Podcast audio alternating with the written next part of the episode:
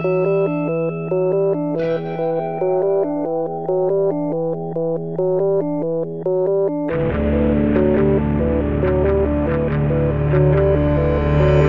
Ciao e bentornati su Easy Apple. Il numero della puntata è arrivato alla ragguardevole cifra di ben 269. Ne sono orgoglioso e non per questo, ma in generale, io sono Luca Zorzi. E io Federico Travaini.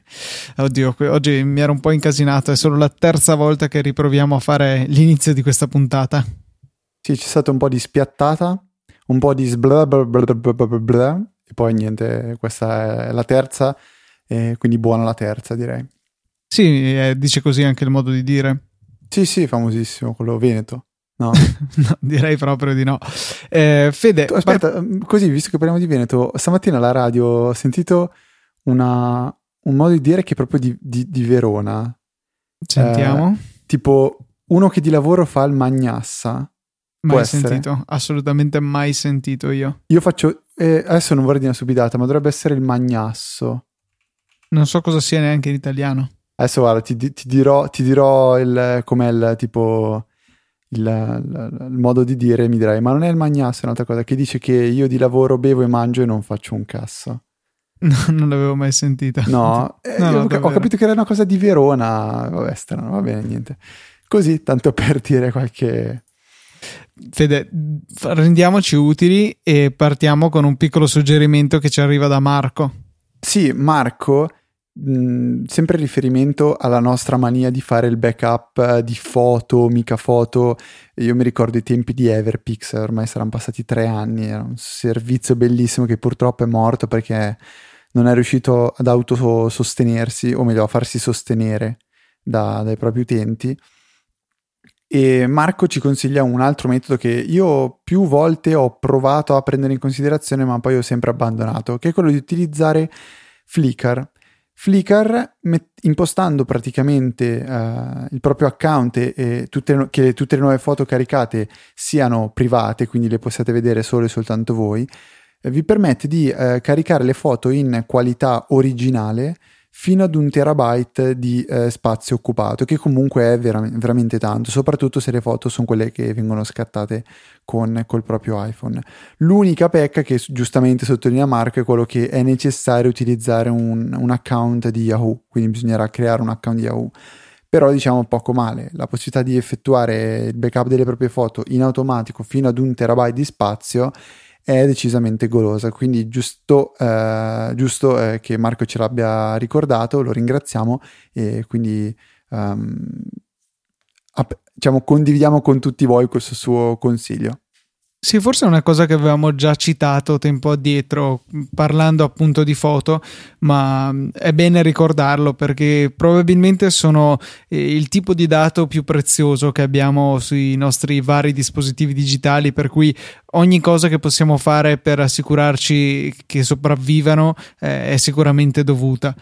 E a proposito di sopravvivenza, o meglio non sopravvivenza, eh, devo darvi una triste notizia perché eh, Boon, il servizio, l'applicazione che utilizzavo per poter usare Apple Pay anche in Italia, ha imposto una limitazione, cioè il fatto che non è più possibile ricaricare il proprio account Boon, il proprio borsellino con carte di credito che non siano di paesi eh, presso i quali è disponibile Apple Pay. Per cui eh, o che abbiamo una carta di credito inglese e a quel punto avremmo potuto direttamente utilizzare Apple Pay che peraltro eh, ieri nel momento no forse oggi nel momento in cui registriamo giovedì ehm, è stato reso disponibile anche in Svizzera. Per cui noi continuiamo a rimanere a bocca asciutta potremo consumare i soldi eventualmente ricaricati su Boon cosa che io insomma farò.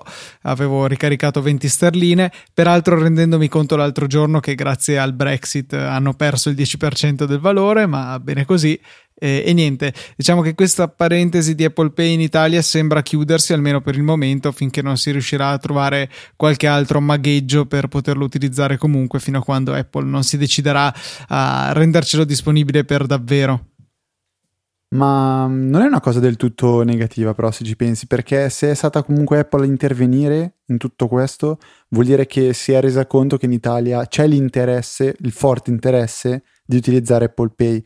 E magari questo potrebbe portare Apple a spingere un po' sulla nostra eh, trascurata nazione e magari far arrivare Apple Pay con un po' di anticipo rispetto a quello che è programmato. No? Ma in realtà eh, non è che si sia mossa specificamente nei confronti dell'Italia, ma di tutte quelle nazioni che potevano usare lo stesso trucchetto. Alla fine Boon è ufficialmente disponibile con il supporto di Apple Pay solamente nel Regno Unito e, e altrove no, però come dicevamo insomma alla fine Apple Pay si basa sui pagamenti contactless per cui ovunque sia disponibile un lettore in realtà è possibile utilizzare questo metodo di pagamento. Eh, non credo che fossero specificamente rivolti all'Italia ecco con il loro intervento. Però sicuramente siamo insieme a tutti gli altri stati colpiti da questo. True True, true. Anche se poi eh, dicevano quelli di Boon eh, che in realtà eh, tutto ciò è stato fatto per minimizzare le truffe, così dicevano. Non so se è una cosa che dicono così tanto per dire oppure se, ehm, e se è davvero così, il che mi parrebbe assurdo onestamente. No, Luca, mi è partito il bug di Po nelle note di Evernote. Porca miseria. Niente. Ok, risolto, risolto, risolto. Abbiamo un mezzo spazio praticamente promozionale uh, in questo momento della puntata perché Boh, in realtà Luca. è promozionale fino a un certo punto, nel senso sì, chiaro, noi sì. abbiamo interesse, però è un'occasione in cui potrebbe esserci più interesse del solito anche per voi. L'anno scorso era stato un po' deludente, devo dire la verità. Eh, Amazon ripete il Prime Day, cioè un, una giornata, in realtà più giornate saranno di forti sconti, vediamo se saranno su prodotti interessanti, ma è riservata agli iscritti ad Amazon Prime e eh, la cosa interessante è che chi non lo avesse può farlo, usarlo durante la prova gratuita per prendere i prodotti nel Prime Day e poi disdirlo, quindi non si paga niente. Eh, appunto chi lo volesse fare c'è il, il, nostro link per creare il vostro account Amazon Prime nelle note della puntata e Amazon ci dà un eurino eh, per ciascuno che si dovesse iscrivere, insomma, e non era mai stato iscritto a Prime. Se c'è ancora qualcuno all'ascolto, non credo che siate ormai molti ad aver resistito al, um, alle avance di Amazon Prime, ecco, potrebbe essere un momento. Eh, a proposito di backup per le foto, qua mi riaggancio perché uno dei benefit che sono inclusi con la sottoscrizione ad Amazon Prime è che Amazon ci concede spazio infinito per le foto eh, per appunto tutti gli iscritti a Prime sul servizio Amazon Photo eh, non credo che sia a livello di Google Photo, però sicuramente è un ennesimo altro posto dove andare a buttare su le proprie foto, magari utilizzando l'uploader dal computer, ehm, e quindi aggiungere un'ennesima ridondanza ai nostri ricordi più preziosi. Sì, mamma mia, poi le foto, quando vuoi andare a vederle, poi ovviamente non le trovi, giusto? Mm. Perché io ho una foto che stavo cercando, l'ho cercata ovunque, Dropbox, Instagram, l'ho cercata su uh, Google Photo, l'ho cercata nel rullino, era su Facebook. cioè ho detto vabbè, ma vai. Perché era una foto in cui ero stato taggato e ho fatto fatica a trovarla. Per la cronaca era la foto in cui ho arbitrato la finale del torneo di calcetto della mia scuola. Però. Mizzica. In quella foto ero vestito da, da arbitro, giallo fluorescente, bomberazzo, mamma mia. Vabbè. C'erano anche gli insulti all'arbitro dagli spalti con gli striscioni no, ritratti anche, nella foto? No. Anche perché arbitravo la classe di mio fratello. Quindi. No, però è stato, Conflitto stato di molto, interessi. Sono stato molto imparziale. Mio fratello non gioca a calcio, quindi tutto. È stato molto tutto imparziale. Bene. Hanno ricevuto solamente sei rigori a proprio favore. No, sono stato, sono stato una brava persona. Sono, sono sincero. Luca, eh, la scorsa puntata ci hai lasciato con, cioè, non è che ci hai lasciato, avevi detto che eri in cerca di un'alternativa ad Evernote perché viste le recenti limitazioni uh, non, non, eri più del tutto sicuro di voler continuare a utilizzarlo. Allora, prima di dirci magari tu quello che, quello che hai deciso di fare, ehm, riportiamo un suggerimento che ci è stato mandato tramite email da Ale. Qui giù Ale, il cappello, veramente. Allora, Ale dice, visto che siamo obbligati a ridurre l'utilizzo a due soli dispositivi e a lui gliene servono quattro, Mac, MacBook e due smartphone, dice ha risolto con un metodo poco ortodosso ma del tutto legale. avendo due account di Evernote, dice uno l'ho creato per sbaglio, ma lasciamo stare, ha due account di Evernote, ha creato un taccuino condiviso tra i due account e ho diviso quindi i quattro dispositivi in due account, Mac e smart, smartphone e Mac eh, e MacBook e smartphone. In questo modo tutti e quattro i dispositivi si sincronizzano tra di loro.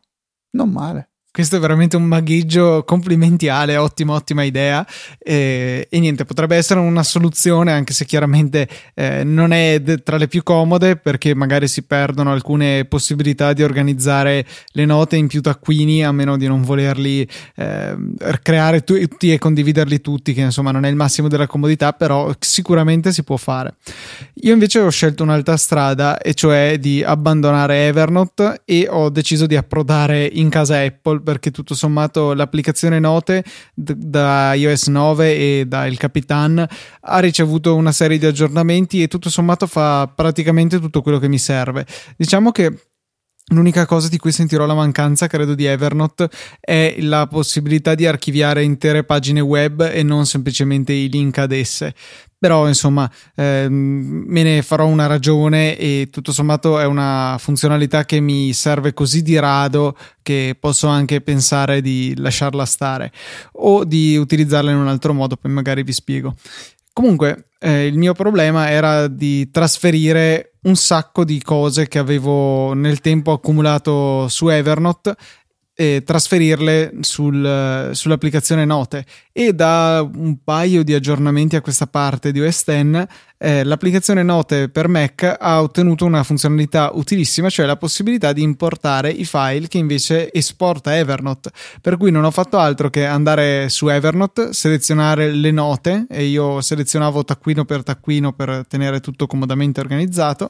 File esporta e eh, le salvavo in questo file che mi pare si fosse estensione .nx Evernote Export presumo.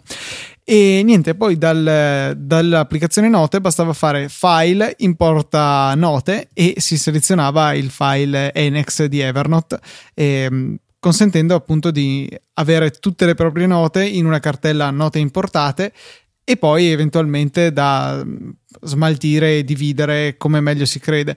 Eh, le note hanno preservato la formattazione per lo più no, e anche i file allegati, perché avevo anche qualche file qua là che non fosse magari un'immagine o un PDF eh, allegato a una nota e l'applicazione note me l'ha tenuto con anche la possibilità di vederlo anche su iPhone e iPad, veramente nessun problema da quel punto di vista. Ho potuto creare cartelle annidate per ricreare un po' la mia struttura di taccuini e le ho annidate fino a tre livelli, ma forse è possibile fare anche di più. E la, mm, l'archiviazione in cartelle e sottocartelle è vista anche dai dispositivi mobili con la possibilità di spostarci le note. Per cui molto bene, ne sono soddisfatto. Anche perché pure le pagine web che avevo salvato vengono effettivamente eh, importate abbastanza bene in note, dato che supporta supporta il eh, rich text, eh, ho la possibilità comunque perlomeno di riuscire a capire quello che era stato salvato. Ho colto l'occasione chiaramente per fare una cernita perché avevo porcheria che si accumulava in Evernote da tempo in memoria.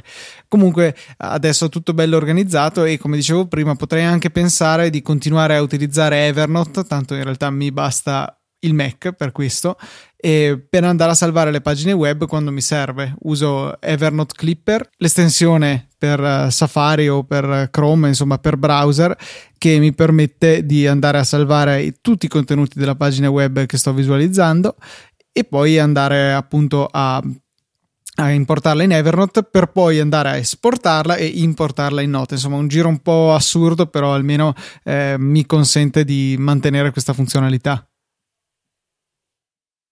Nel frattempo ho messo l'applicazione note nella home screen, Luca, così perché sentendoti parlare ho detto vabbè dai, provo a utilizzarla anch'io. Non che abbia necessità di uh, utilizzare un servizio tipo Evernote, in realtà non, non lo utilizzavo praticamente più e non, non, ne sento proprio il bisogno, però l'applicazione note mi rendo conto che sono in tanti a dirlo più e più volte che comunque ha fatto dei grossi passi avanti ed è utile. Allora ho detto chissà dai, perché alla fine se è nella home screen la volta che mi capita davanti agli occhi e magari sto cercando dove segnarmi qualcosa in fretta, diciamo, posso usare quella. Per esempio, Toglimi questa curiosità, scusami. Eh, quando faccio una foto e la inserisco direttamente nelle note, la foto finisce nel rollino fotografico? Non ho mai provato, comunque credo di no. Perché io sono anche un po' alla ricerca di qualcosa che mi permetta di fare foto e tenerle però in un rollino separato, cioè che non si mischino con le mie robe. Per principalmente foto che faccio a lavoro. Uh-huh. Perché non voglio che queste poi finiscano. Si dice al lavoro adesso? No, si dice al lavoro, sì, assolutamente.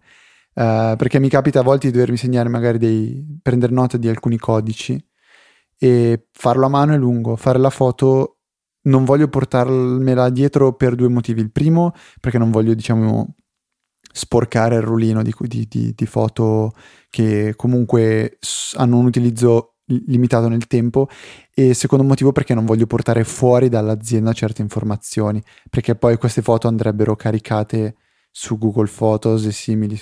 Devi preoccuparti però di fare un, un taccuino, una, un insieme di note, non so come si chiama esattamente, una cartella che sì. però non sia sincronizzata con, con iCloud. Comunque ho appena fatto una prova e eh, la foto che ho scattato dall'applicazione Note non è stata salvata nel rullino ma solamente nella nota.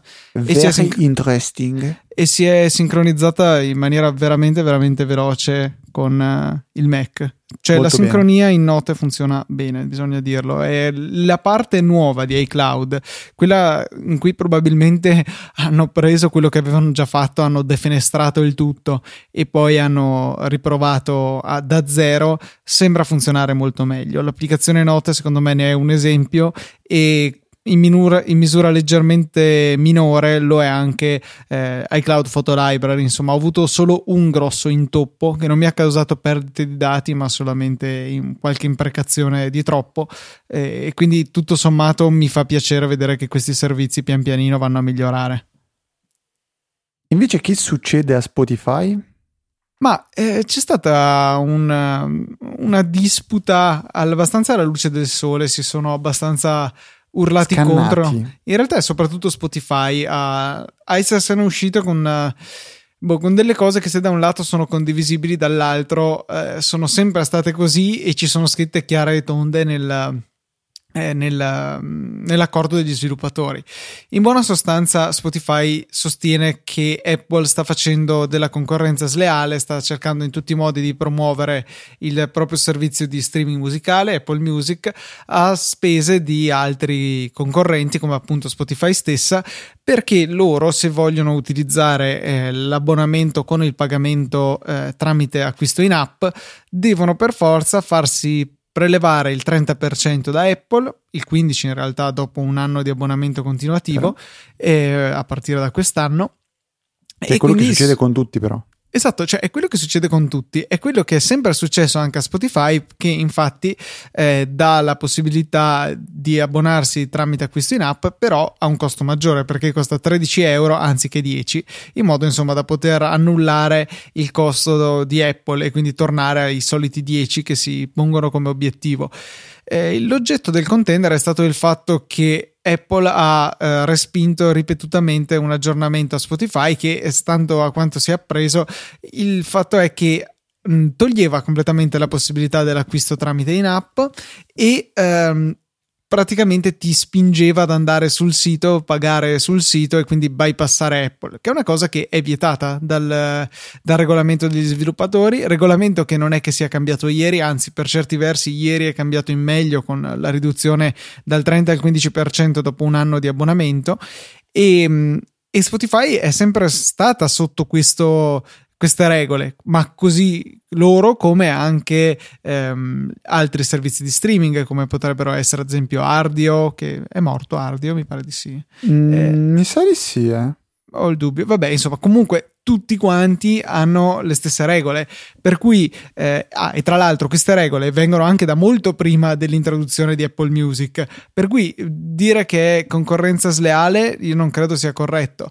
Eh, è sempre stato così perché comunque Apple ti fornisce una piattaforma, ti fornisce un servizio. È chiaro che voglia prendersi una sua fetta. Che la fetta possa essere grossa, magari sono anche d'accordo, ma trovo. Mm, boh, quasi infantile da parte di Spotify battere i pugni sul tavolo e piagnucolare che, che gli rubano i soldi. Eh, e questo lo dico tutto sommato da utente di Spotify e non mi sono fatto nessun problema andare ad attivare il mio abbonamento da web.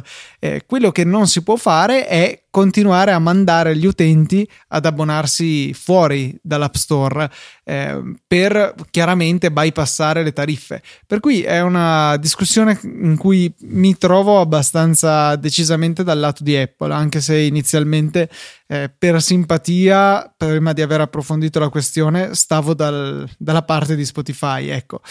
Quindi questo è un po' quello che è successo. Adesso sembra essere abbastanza svanita la discussione. Fatto sta che non mi risulta che ci sia ancora stato il famoso aggiornamento a Spotify di Spotify. E, no, no. e cioè, era so. stato fatto un, un, è stato fatto un aggiornamento tipo un mese fa che riportava ad avere la visualizzazione quella con le tab, però era disponibile tipo solo in Inghilterra e eh, forse sì. America. Da noi arriverà Quindi... durante l'estate, una cosa così hanno detto. Che, cioè, non vedo perché, nel senso non credo che gli causi carico sui server che quindi devono distribuire il rollout nel corso dei mesi.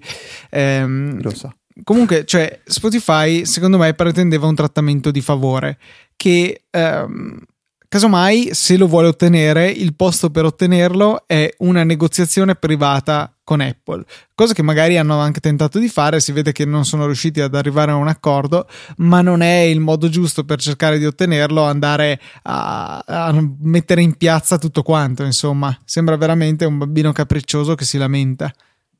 Sì, e da un lato cioè, ci, ci rimettono un po' tutti gli utenti perché cioè da un lato è vero, forse Apple potrebbe mettersi nei panni di... cioè potrebbe, non è mettersi nei panni, però diciamo potrebbe pensare di concedere questo a Spotify perché...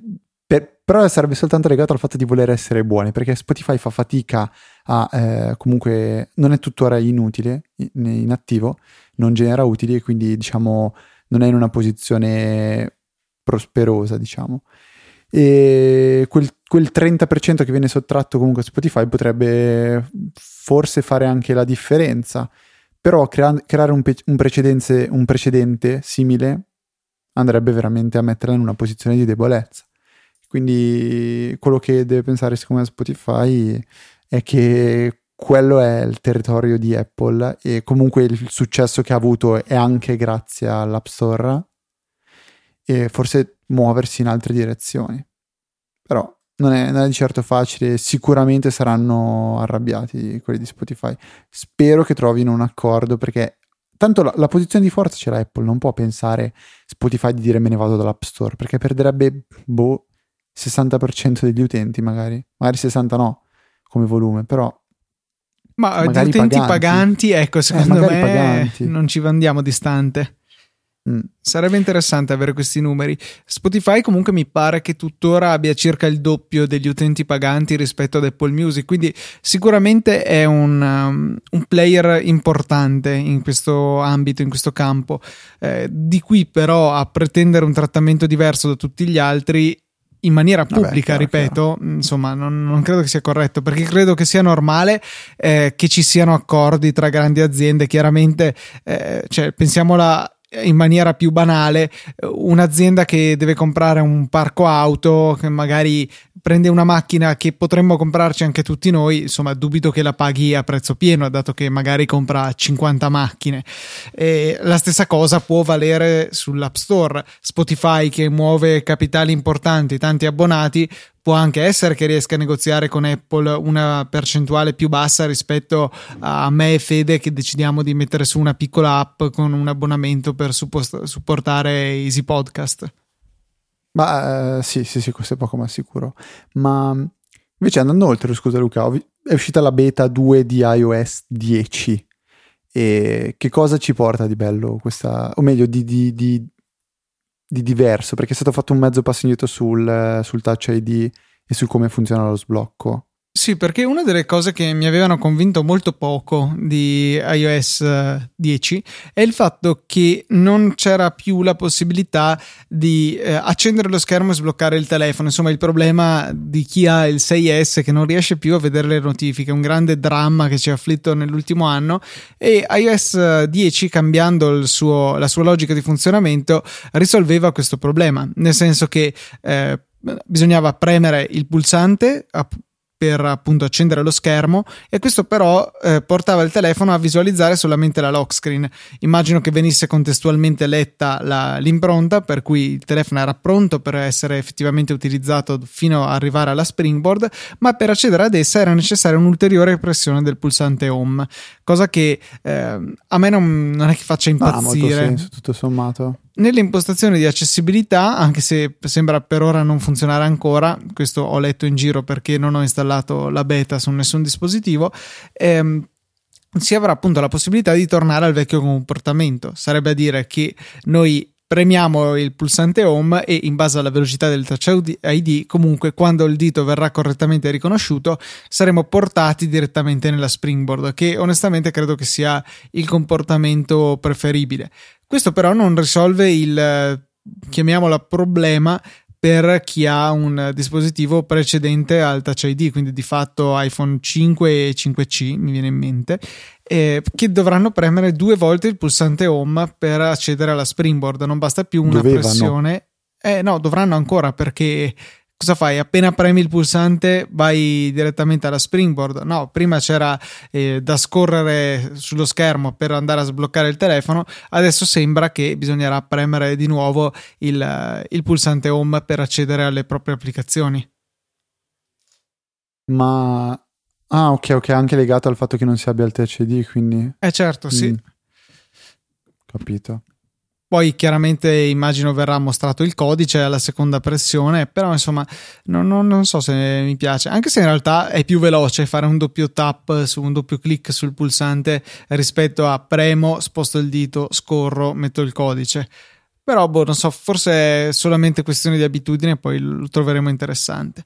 Altre cose che ho sentito è che è migliorata molto la gestione di tutte quelle funzionalità nuove di iMessage, tipo gli sticker, queste cose qui, che prima era insomma un po' raffazzonata e funzionava a rilento, per dire una cosa così.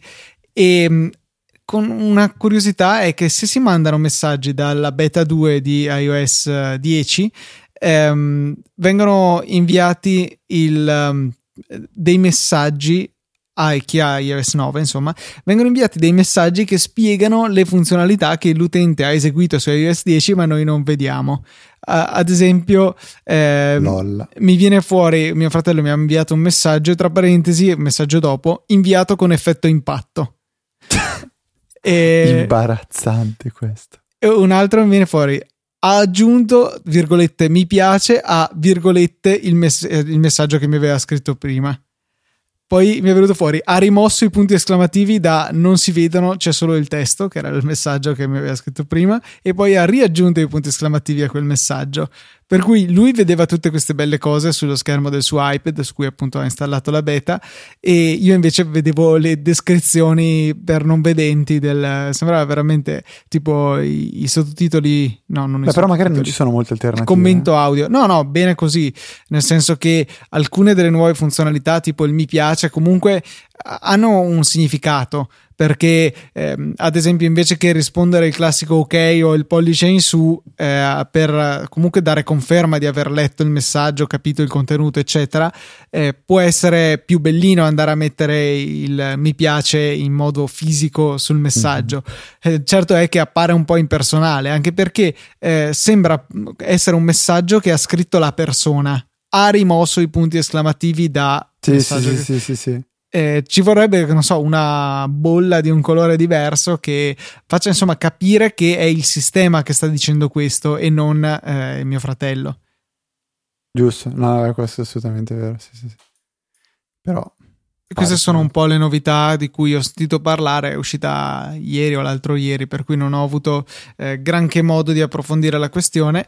È arrivata con una settimana di ritardo la beta 2 perché è arrivata tre settimane dopo il rilascio della prima, mentre di solito vanno avanti a blocchi di due settimane. Stiamo a vedere insomma cosa succederà tra altre due o tre. Mm-hmm. Invece um, c'è un video che avevo messo in note, de, de, quelle condivise su Wunderlist tra me e Luca, eh, di Mr. Thai Box 123 che penso si sia rinominato in qualche modo e non so esattamente quale sia il suo nuovo nome, ma se non sbaglio si chiama Liam.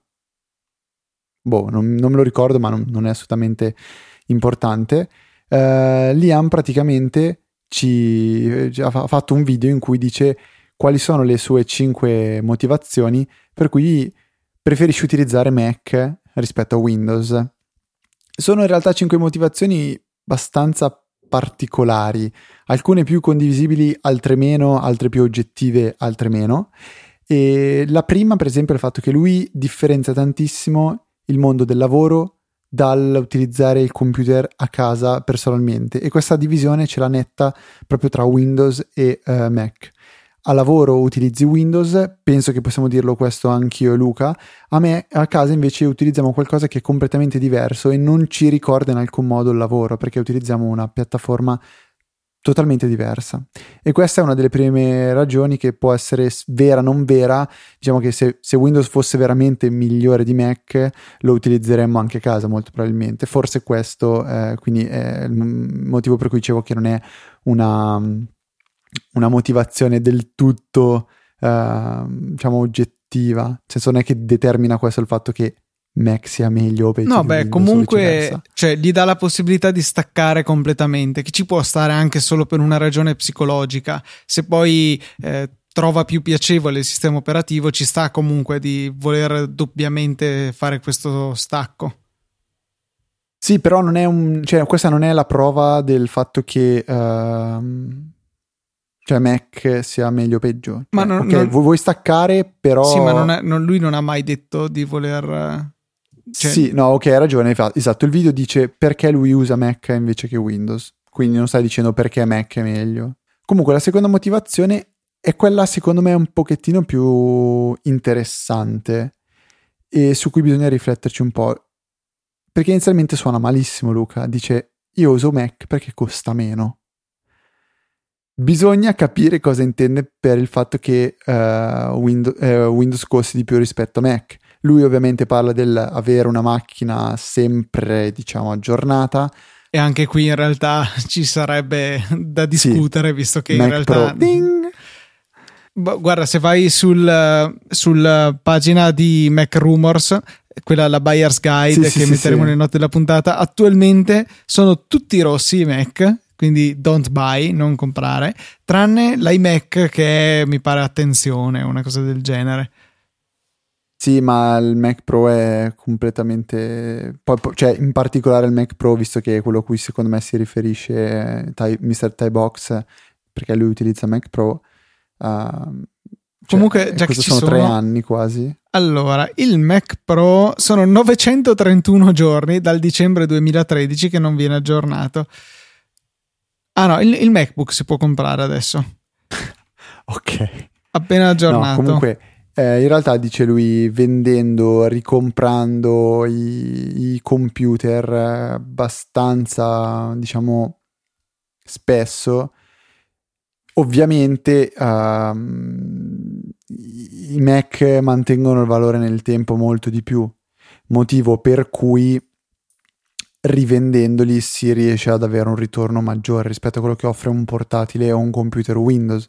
E quindi dice che quello che spende come differenza di, di punto di costi eh, ogni anno è inferiore eh, grazie al fatto che il Mac mantiene il suo valore nel tempo diciamo questo è quello che sostanzialmente voleva dire l'amico Mr. Thai Box. Una dovuta precisazione però è il fatto che lui cambia il computer ogni anno massimo due, quindi magari in queste situazioni in cui si ha il massimo eh, guadagno, eh, perché diciamo che facendo la stessa operazione con un PC con Windows si andrebbe a perdere tanto nel passaggio, quindi si finirebbe per pagare di più il computer, forse questo. Magari chi lo tiene 3, 4, 5 anni non eh, ha meno vantaggio.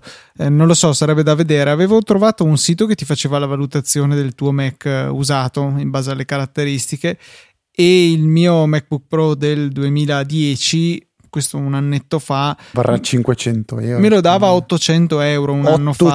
Un anno fa, sì. Eh, vediamo se riesco a recuperarlo. Eh, mi immagino che sarà meno adesso. Certo è che comunque, insomma, 500 euro è praticamente il prezzo di un computer entry level o forse anche qualcosina di più nel mondo Windows. Veramente tanto, però, eh, porca miseria. Vabbè, ben per te. E allora le altre motivazioni sono quelle un pochettino più comuni, cioè il fatto che il Mac non ha virus, il fatto che col Mac, uh, questa è una cosa bella, dice col Mac puoi fare tutto, uh, a differenza di quello che spesso si dice, cioè che con il Mac molte cose non si, fanno, non si possono fare. In realtà, proprio per come è strutturato macOS, quindi su base Unix, a differenza di Windows, con un Mac si ha la possibilità di avere un vero e proprio terminale, quindi realmente si può fare tutto, senso, nel senso della parola tutto. Um, gli aggiornamenti sono molto più efficienti, dice Mr. Tybox, quindi non ha mai problemi con gli aggiornamenti e non deve farli ogni 3x2, magari aspettare che il computer si accenda, si spenga perché si continui a riavviare. Si continua a riavviare, esatto. E eh, l'ultima invece motivazione, che è secondo me quella che più di tutte un po' smonta eh, Windows, è che con Mac puoi utilizzare Windows non puoi fare viceversa, che è una cosa abbastanza particolare, però eh, se uno ci pensa in effetti è, è, vero. Comunque Fede, è interessante il fatto che dato che ho cambiato l'SSD sul uh, mio Mac, in, grazie a un'offertona che avevo trovato su Amazon tempo fa, adesso il mio Mac vale molto più di prima, vale 1160 ah. euro secondo loro. Se riescono, Ma, cioè eh, se me lo comprano a questa cifra, comunque è macusato.it il sito. Mm. Ah, ma ok, okay. Cioè, è tipo subito in realtà. Peccato, no, perché boh. se no... Cioè, glielo vendevo però. ora. se, eh beh, immagino, immagino, se immagino. me lo prendevano a quella cifra. Se qualche ascoltatore volesse darmi 1160 euro, scrivete pure. Il solito Luca Bomber. Eh beh, certo, bisogna usare questo mezzo per un po' di autopromozione. Giusto. Uh, Luca, concludiamo la puntata con una domanda che ho da parecchio tempo eh, per te. Cioè una domanda che devo farti. E la domanda è, qual è la differenza, o meglio, eh, sì esatto, proprio secca, da, da, ignorante, qual è la differenza tra un, soft, tra un plugin quale AdBlock e Ghostery, che so essere due plugin per browser che secondo me fanno più o meno la stessa cosa, ma si tengono installati entrambi su, sul proprio Chrome, Safari non penso Internet Explorer, però. Ma allora, eh, diciamo che entrambi poi alla fine possono raggiungere funzionalità simili, nel senso che eh, entrambi sono votati a uno un po' più alla privacy, che è Ghostery, e l'altro un po' più a non vedere le pubblicità ad block.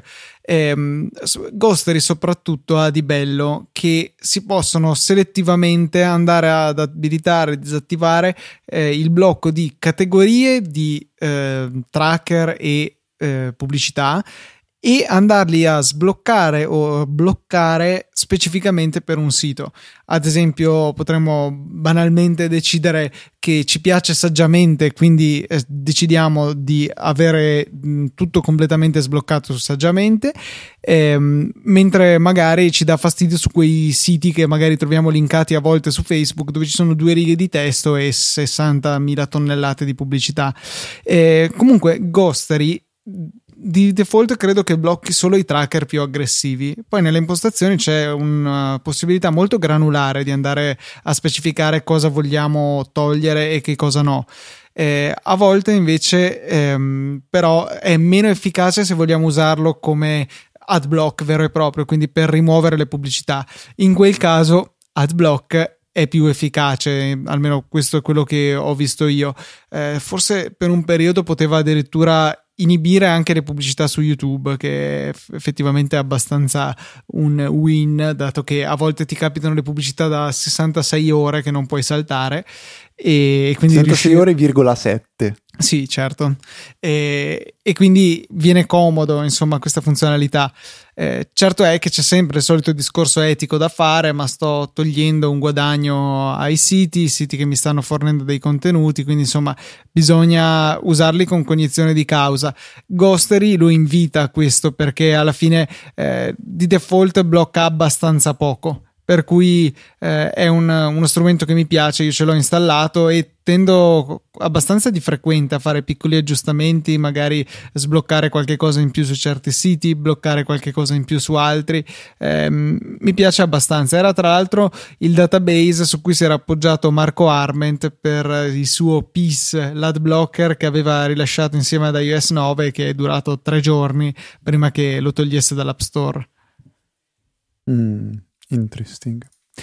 Niente, quindi terrò installato tutto comunque random. No, vabbè, AdBlock lo uso già abbastanza con cognizione di causa, cioè so su cioè non è che lo tengo installato e blocco qualsiasi cosa, ma tendo comunque a mettere delle regole quando finisco su determinati siti e lascio andare la pubblicità, per esempio su Twitch. Eh, mi rendo conto che comunque gli streamer che guardo lo fanno di lavoro e se non effetto una sottoscrizione gli unici soldi che fanno sono quelli della pubblicità, o meglio, la, la, maggior parte dei soldi che fanno sono quelli legati alla pubblicità. Quindi eh, devo in qualche modo pensare di ricambiare il fatto che loro mi intrattengono.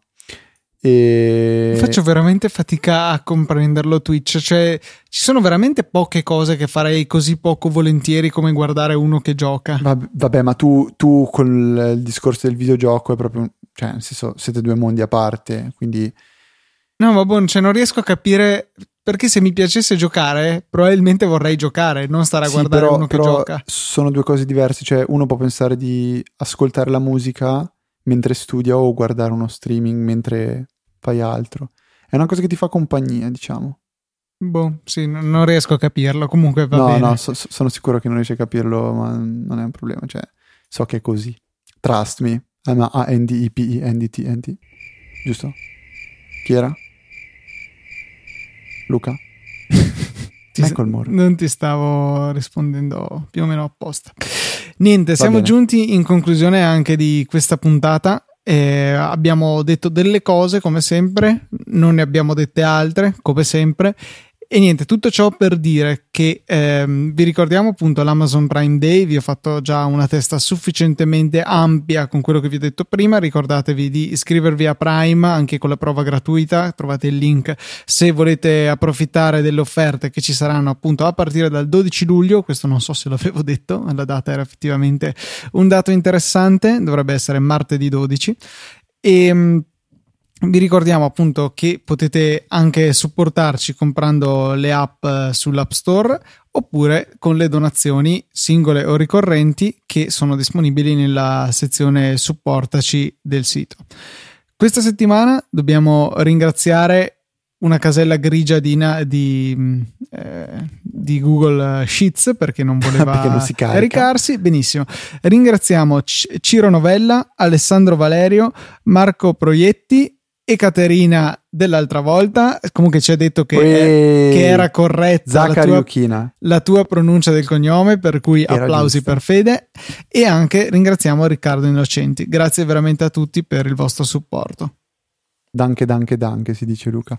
Io invece vi ricordo che, come sempre, voi potete contattarci tramite l'indirizzo email info-easyapple.org potete restare con noi praticamente tutta la, eh, la settimana tramite i canali di Telegram che sono telegram.me slash easyapple oppure Twitter all'account easy underscore apple o la pagina Facebook facebook.com slash easypodcast.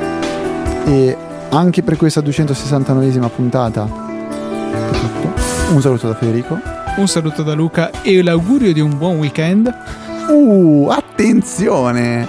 E noi ci sentiamo la settimana prossima con una nuova puntata di Easy Apple.